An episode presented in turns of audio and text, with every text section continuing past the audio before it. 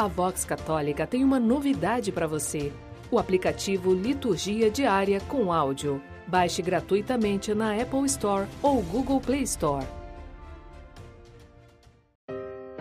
Liturgia Diária Domingo da 27ª semana do Tempo Comum. Primeira leitura Abacuque, capítulo 1, versículos 2 e 3 e capítulo 2, versículos 2 a 4. Leitura da profecia de Abacuque. Senhor, até quando clamarei sem me atenderes? Até quando devo gritar a ti, violência, sem me socorreres? Porque me fazes ver iniquidades quando tu mesmo vês a maldade? Destruições e prepotência estão à minha frente, reina a discussão, surge a discórdia. Respondeu-me o Senhor, dizendo: Escreve esta visão, estende teus dizeres sobre tábuas, para que possa ser lida com facilidade. A visão refere-se a um prazo definido, mas tende para um desfecho, e não falhará. Se demorar, espera, pois ela virá com certeza e não tardará. Quem não é correto vai morrer, mas o justo viverá por sua fé. Palavra do Senhor. Graças a Deus.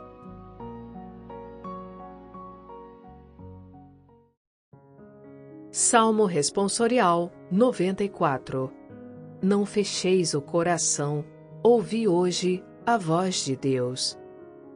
Vinde e exultemos de alegria no Senhor, aclamemos o rochedo que nos salva. Ao seu encontro caminhemos com louvores e com cantos de alegria o celebremos. Vinde adoremos e prostremo-nos por terra, e ajoelhemos ante o Deus que nos criou, porque Ele é o nosso Deus, nosso pastor. E nós somos o seu povo e seu rebanho, as ovelhas que conduz com sua mão. Oxalá ouvisseis hoje a sua voz. Não fecheis os corações como em Meriba, como em massa no deserto aquele dia, em que outrora vossos pais me provocaram, apesar de terem visto as minhas obras.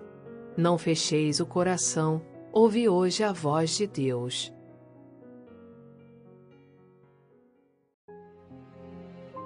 Segunda leitura. Segunda de Timóteo, capítulo 1, versículos 6 a 8, 13 e 14. Leitura da segunda carta de São Paulo a Timóteo.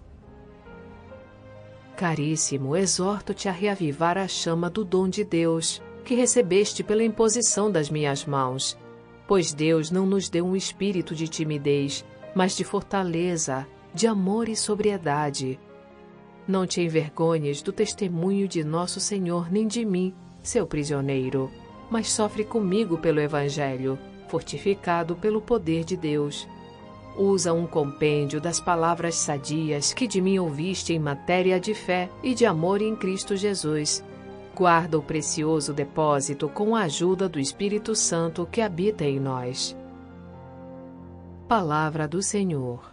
Graças a Deus.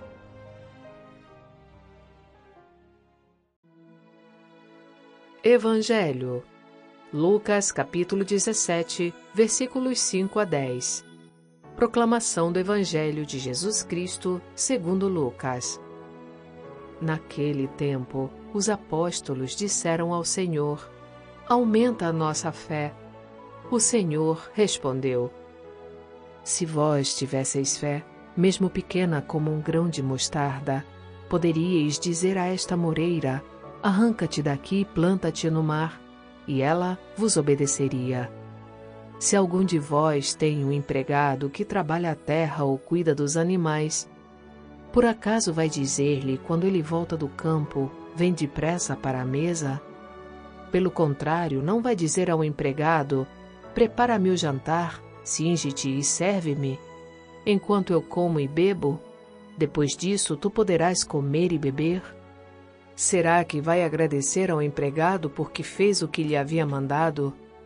Assim também vós, quando tiverdes feito tudo o que vos mandaram, dizei: Somos servos inúteis. Fizemos o que devíamos fazer.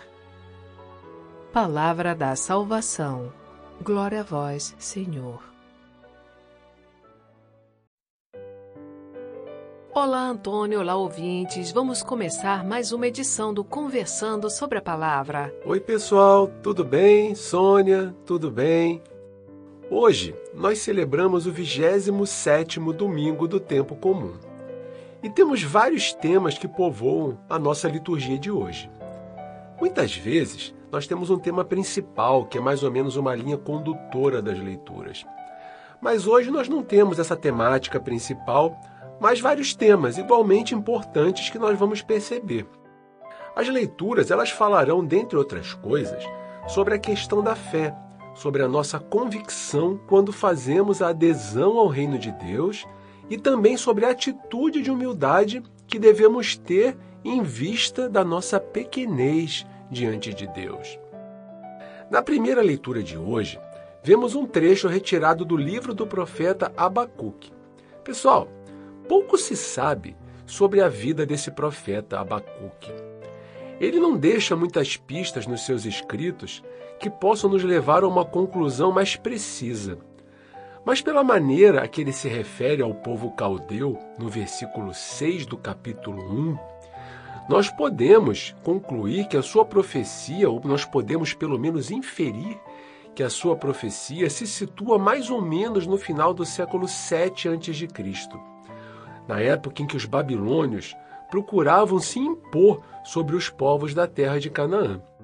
Nessa altura, reinava sobre Judá o rei Joaquim, que não foi um bom governante para o seu povo. No seu reinado, cresceram injustiças e os mecanismos de exploração do povo, que fizeram aumentar cada vez mais a distância que separava os ricos dos pobres. Esse período ele marcou justamente uma época em que a política foi muito mal conduzida. E o resultado disso, de alianças que foram mal feitas e de decisões erradas, acabou por culminar com a deportação do povo para a Babilônia. O reinado do filho de Joaquim, que assumiu após a sua morte e já encontrou um governo bem enfraquecido, durou apenas três meses e depois ocorreu a deportação. No texto que nós lemos hoje, o profeta começa fazendo uma queixa para Deus. Ele diz: Senhor, até quando clamarei sem me atenderes? Até quando devo gritar a ti violência sem, sem me socorreres? Através desses questionamentos, gente, nós vemos o profeta manifestando a sua indignação e a do povo em relação a todas as lutas pelas quais o povo vinha passando. Foi uma atitude de grande ousadia do profeta. Ele questiona aquilo que, no seu entendimento, seria uma atitude de permissividade de Deus em relação aos pecados cometidos pelos poderosos e que estavam causando tanto sofrimento para o povo. Deus não poderia silenciar diante daquela situação. O mesmo Deus que tantas vezes na história do povo havia se manifestado para libertar e salvar esse mesmo povo, que havia proclamado ser fiel às suas promessas. Abacuque, ele não fica limitado ao conhecimento da palavra de Deus que veio ao povo no passado e a sua transmissão a esse mesmo povo. Ele mesmo questiona e cobra Deus a respeito do cumprimento de suas promessas, ficando numa atitude de espera em relação a alguma resposta. E Deus responde ao profeta. E a mensagem que Deus transmite é uma mensagem de esperança. Ele fala que não fica indiferente ao sofrimento que está assolando o povo e que brevemente a sua vingança sobre os opressores chegará. Mas ao mesmo tempo, gente, ele deixa claro que o homem deve esperar os tempos de Deus se realizarem. Ele diz, segundo vimos na leitura, que a visão que o profeta contemplava naquele momento tem um prazo definido e não falhará. Mas se demorar mais que o esperado por eles, mais do que eles gostariam, eles deveriam aguardar, mas que com certeza a resposta de Deus virá e não falhará. Pessoal, muitas vezes nós também pensamos como o profeta Abacuque.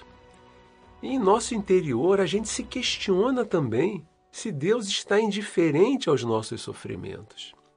Quem nunca teve esse pensamento, né?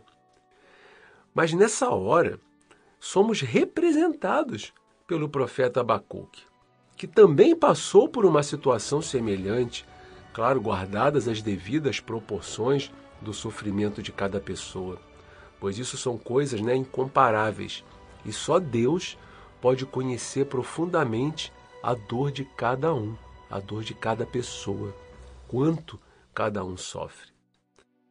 Nós somos, gente, representados por esse profeta que corajosamente explicitou seus questionamentos a Deus e obteve, pela misericórdia que Deus sempre demonstra com a gente, uma resposta de esperança e de certeza, mas que deveria passar pela paciência da espera, que vem pela fé.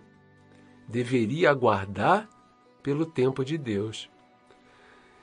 A verdade, gente, é que a leitura de hoje, ela nos coloca diante de um dos maiores mistérios que nós temos à nossa frente, que é a questão do sofrimento não é uma questão que alguém possa responder com simplicidade e com objetividade, mas é uma questão que só podemos tentar compreender de uma maneira mais abrangente através da fé.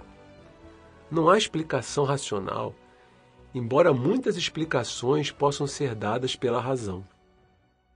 Uma explicação que possa solucionar totalmente os questionamentos a respeito desse tema. Não há uma solução nenhuma explicação. Nos vemos envolvidos com perguntas a respeito do motivo pelo qual Deus, com toda a justiça que lhe é atribuída, permite que ocorram tantas injustiças no mundo. Esse também foi o questionamento feito pelo profeta Abacuque. Por que Deus permite que tantas pessoas sofram, enquanto que outras, que são as causadoras de tanto sofrimento, tem uma vida de aparente sucesso e livre de preocupações. Por que as pessoas inocentes sofrem? Essas questões e outras semelhantes talvez sejam as que mais afastam as pessoas de crerem em Deus. Infelizmente, também não temos respostas para essas perguntas, senão aquela que foi dada ao profeta Abacuque na leitura de hoje a resposta que Deus dá de que ele não está alheio a esses acontecimentos. Ele não compactua com as maldades e com as opressões que são feitas pelas pessoas mais poderosas em relação aos mais fracos. Ele vê tudo e no tempo determinado ele irá se manifestar. Enquanto isso, gente, nós devemos reconhecer com muita humildade que os projetos de Deus, que têm uma natureza infinita, nunca poderão ser compreendidos totalmente por nós, que somos limitados e finitos. Do ponto de vista de Deus, se é que a gente pode né, se expressar dessa maneira, as coisas se interligam de uma maneira muito diferente daquela que nós podemos compreender. Deus tem o seu próprio tempo o seu próprio ritmo, que são muito diferentes dos nossos. A parte que nos cabe, gente, nessa hora, é confiar nas promessas que nos foram feitas por Ele. Confiar no projeto que nos foi proposto por Jesus. Se as pessoas aderissem às propostas de Jesus com convicção, muito do sofrimento desse mundo seria minimizado. Não tenho a menor dúvida disso grande parte do sofrimento das pessoas, uma grande parte mesmo, acabaria. Mas Deus, assim como também nos foi mostrado por Jesus, não nos obriga a nada, nem a segui-lo. Ele nos deixa livres para que escolhamos se queremos ou não segui-lo. E nós, no nosso pequeno mundinho, por consequência de nossas atitudes, sofremos por causa das nossas opções. E como não poderia deixar de ser diferente, o mundo inteiro, em sua totalidade, pela consequência somada das atitudes de todas as pessoas, acaba tendo que arcar com as consequências desse conjunto de decisões e das implicações que o encadeamento delas acaba causando. É uma questão muito difícil de ser compreendida e de ser solucionada como a gente gostaria que fosse. Pessoal, não pensem que para mim, para o Antônio, é fácil falar para vocês sobre esse assunto. Eu também tenho os meus questionamentos, assim como vocês têm os seus, assim como o profeta Abacuque teve os dele. E nesse sentido, a leitura de hoje pode nos consolar um pouco, no sentido de que não somos mais pecadores por pensar dessa forma. Mas, como falou Pedro em uma oportunidade, quando foi questionado por Jesus se eles, apesar de tudo, apesar de todas as exigências feitas pelo seu projeto, pelo projeto do reino de Deus, se eles continuariam a segui-lo, assim também nós devemos responder hoje. Jesus, ele perguntou aos seus discípulos: Querei vós também retirar-vos? E Pedro respondeu: Senhor, a quem iríamos nós? Tu tens palavras de vida eterna, e nós cremos e sabemos que tu és o Santo de Deus. Pessoal, essa é a única resposta que pode nos motivar a continuar caminhando, confiando na bondade e no amor de Deus, que, conforme nos foi manifestado por Jesus, nos ama como filhos e que fará tudo para que possamos ter vida e felicidade. Não temos as respostas que gostaríamos de ter. Mas nos resta a fé nas palavras de Jesus para nós. Na segunda leitura, vemos um trecho retirado da segunda carta de São Paulo a Timóteo. Essa segunda carta que Paulo escreve a Timóteo, da mesma maneira que a primeira, ela contém vários conselhos que o apóstolo dá para o seu discípulo e amigo, que era responsável pela animação de várias comunidades fundadas na Ásia Menor.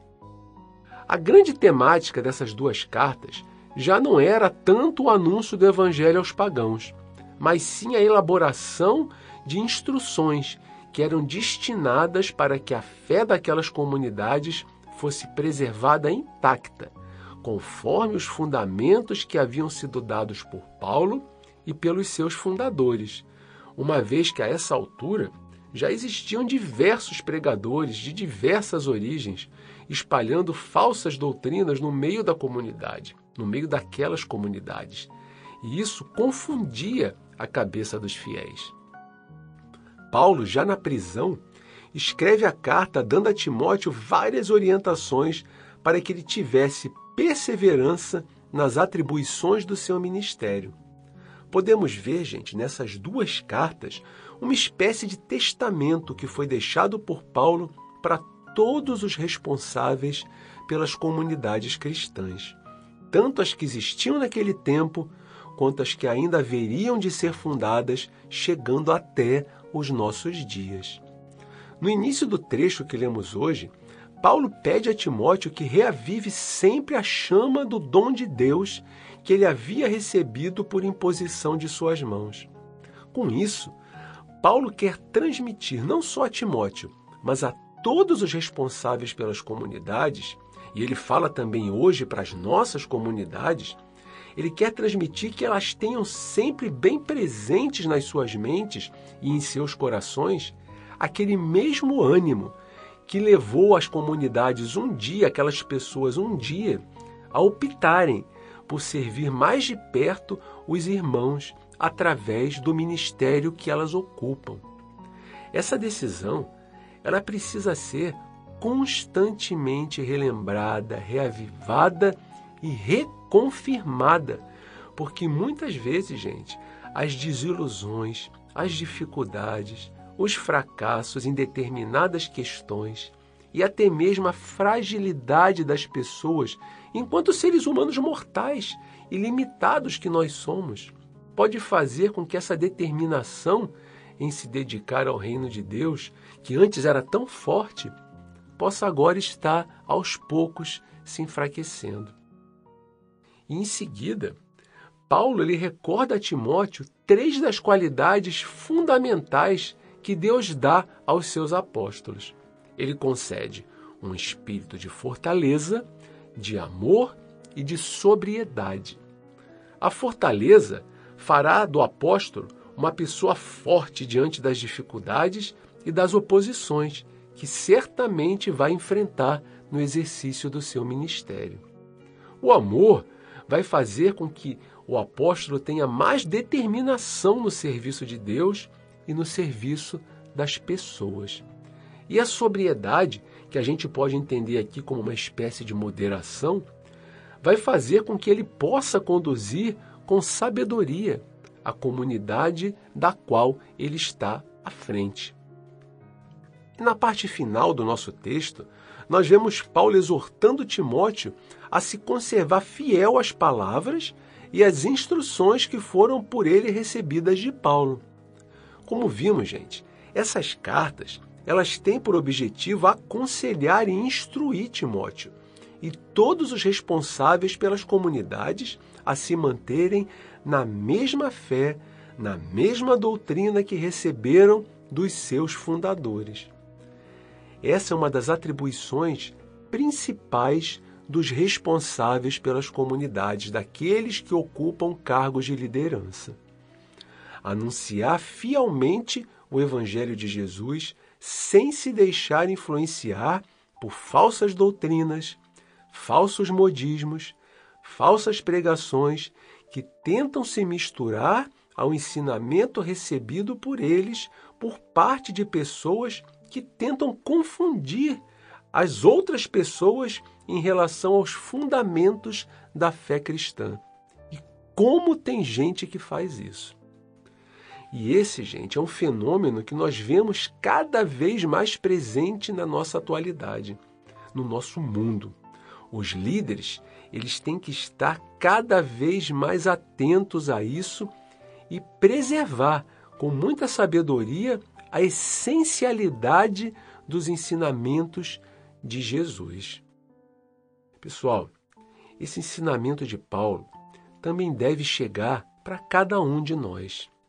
Afinal, todos nós temos alguma forma de responsabilidade na comunidade. Mesmo que você não ocupe um cargo dentro da hierarquia da sua igreja ou em alguma pastoral, você tem responsabilidades perante as pessoas que estão ao seu redor. Responsabilidades com os seus amigos, com os seus colegas de trabalho, com a sua família. Ninguém vive isolado todos nós somos interligados por pessoas com as quais a gente se relaciona o tempo todo e que, consequentemente, são pessoas com as quais nós temos algum nível de responsabilidade. Nesse sentido, gente, nossas atitudes, nossas escolhas, nossas opiniões, nossas preferências são muito significativas para transmitir para essas pessoas a essência do que existe dentro da gente. É através dessas coisas que manifestamos para as pessoas aquilo que está dentro de nós. É algo que se constrói no dia a dia da convivência.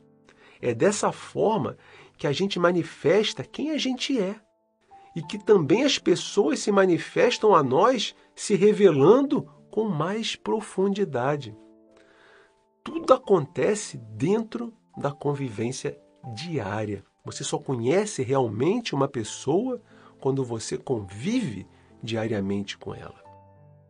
E isso fala muito mais alto para as pessoas do que mil pregações, do que mil discursos que a gente possa fazer para os outros ou que a gente possa ouvir deles. Portanto, gente, a gente deve aproveitar esses conselhos de Paulo para fazermos uma avaliação pessoal de como andam as nossas escolhas, de como andam as nossas opções de vida. Como é que nós nos revelamos a nós mesmos para os nossos irmãos, para aqueles que estão do nosso lado, para aqueles que convivem com a gente. A gente tem que analisar quais são os interesses que conduzem a nossa vida. Quais são as motivações que nos fazem sair do lugar do nosso comodismo? Quais são os valores que a gente transmite para as pessoas quando temos uma conversa, um diálogo? Quais são as prioridades que nós colocamos quando temos que tomar uma decisão sobre algum fato? Em que, que a gente se baseia primeiro para decidir? Quais são as coisas que nos motivam a decidir diante de uma situação que exige de nós um posicionamento mais firme? Em que, que a gente se baseia? O que é que nos guia a tomar essa decisão? São perguntas, gente, a princípio bem genéricas, mas quando elas são colocadas numa situação concreta, elas devem nos fazer o questionamento sobre se as nossas respostas estarão ou não de acordo com os ensinamentos do Evangelho de Jesus a nós transmitido. Se elas vão estar de acordo com os ensinamentos que recebemos dele, ou se elas estarão de acordo com os nossos interesses daquele momento, com o que nos ditam as ideologias da moda, ou ainda com o que nos impõe as pessoas mais poderosas. Gente, que essa reflexão possa nos fazer ter um reavivamento da chama de Deus dentro de nós, conforme nos orienta Paulo hoje na nossa leitura.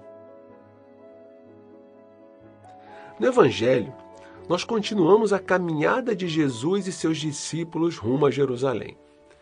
Uma caminhada muito mais de cunho espiritual, onde os discípulos são preparados para compreender de forma mais profunda os valores do reino de Deus e dar testemunho disso tudo quando assumirem o protagonismo da atividade missionária, quando Jesus ascender aos céus. O nosso texto de hoje é dividido em duas partes. Na primeira, Jesus fala a respeito da fé e na segunda, conta uma parábola que tem como tema central a humildade. Vocês lembram, gente, que nas semanas anteriores Jesus havia falado aos discípulos sobre as dificuldades de percorrer o caminho do reino de Deus? Ele nos falou a respeito do esforço para entrar pela porta estreita. Nos convidou a sermos humildes e nos avisou que era preciso amar mais ao reino de Deus do que a nossa própria família, do que os nossos interesses pessoais e do que nossos bens materiais. Sobre todas essas questões, nós já conversamos nos encontros anteriores.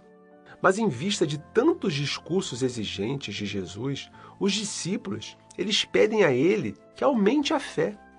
Essa preocupação dos discípulos em ter força para continuarem a percorrer essa caminhada rumo a Jerusalém com Jesus é que dá início ao nosso evangelho de hoje.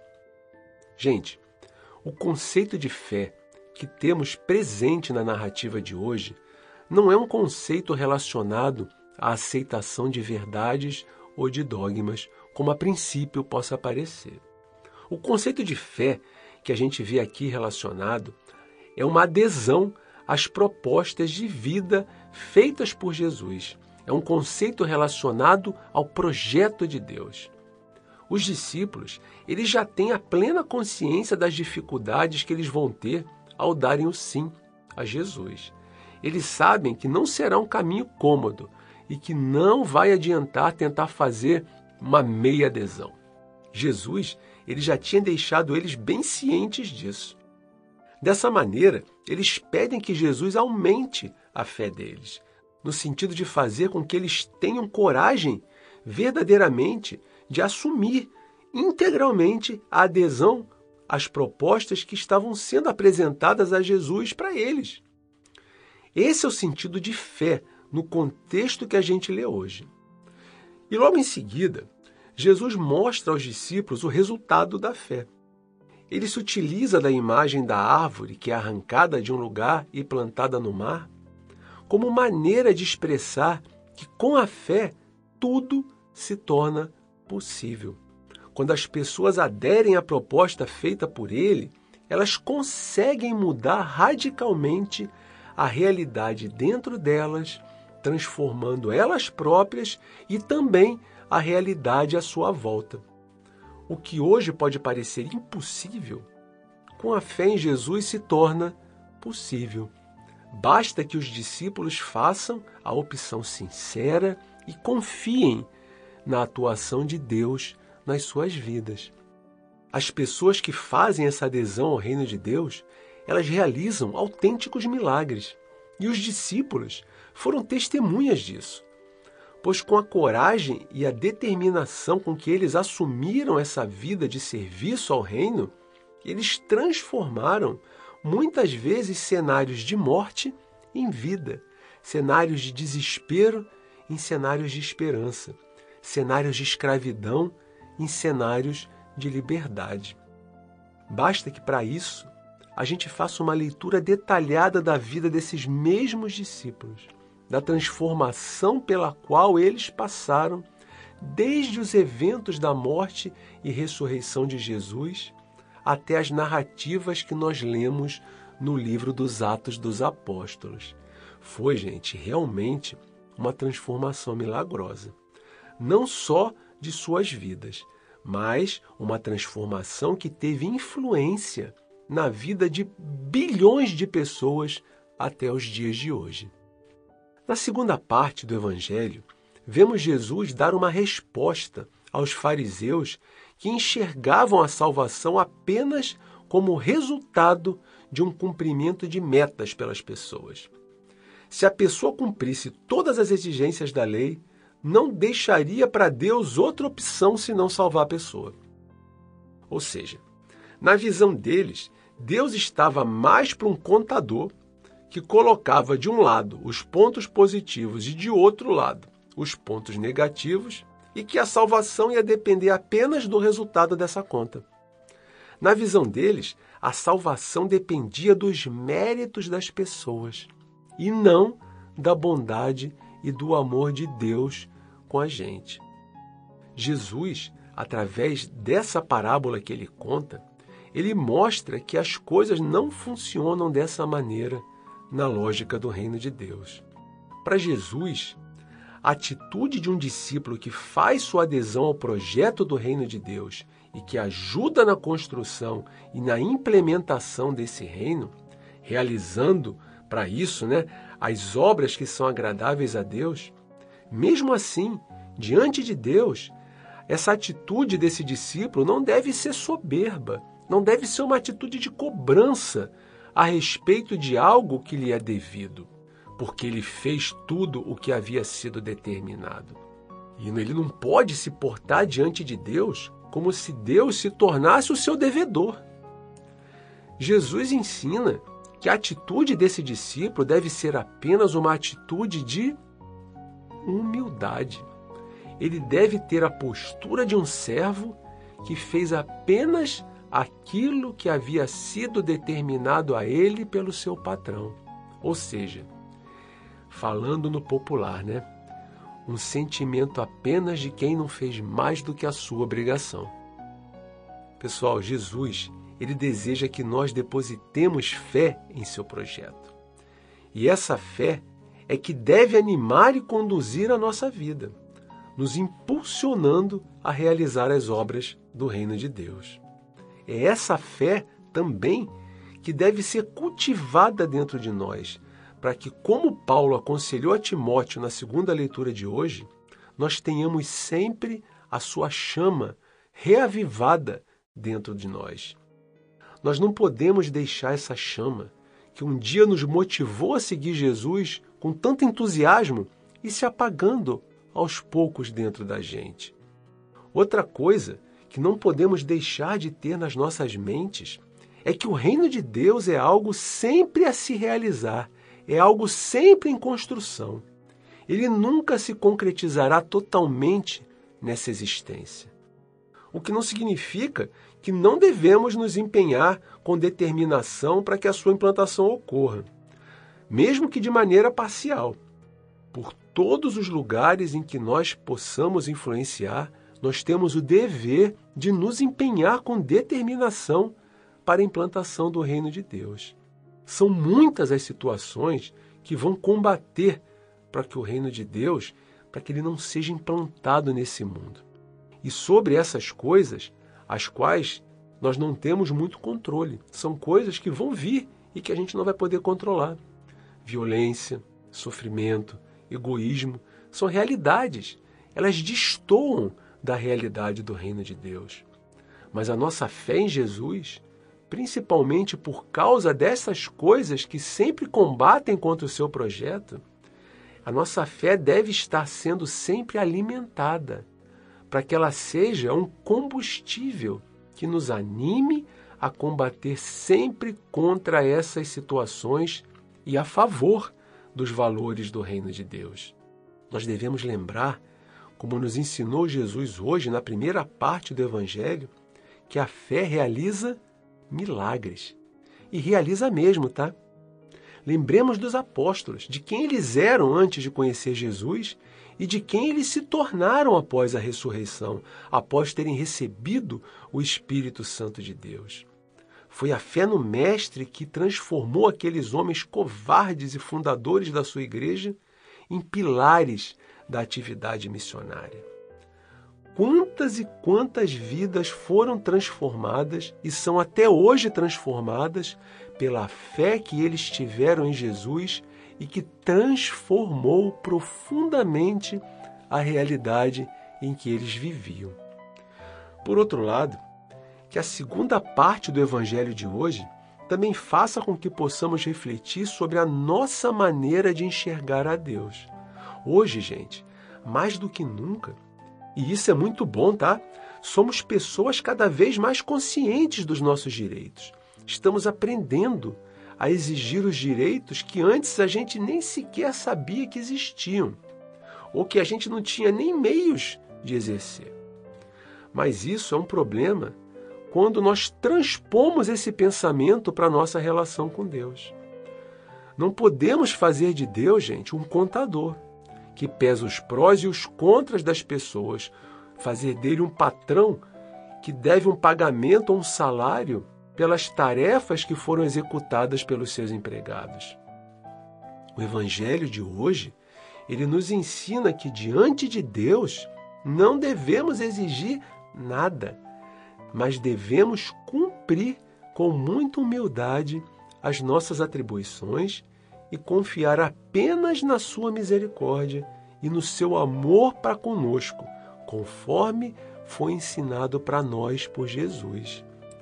Não devemos ter uma atitude arrogante diante de Deus, mas uma atitude de humildade e de plena confiança em seu amor por nós.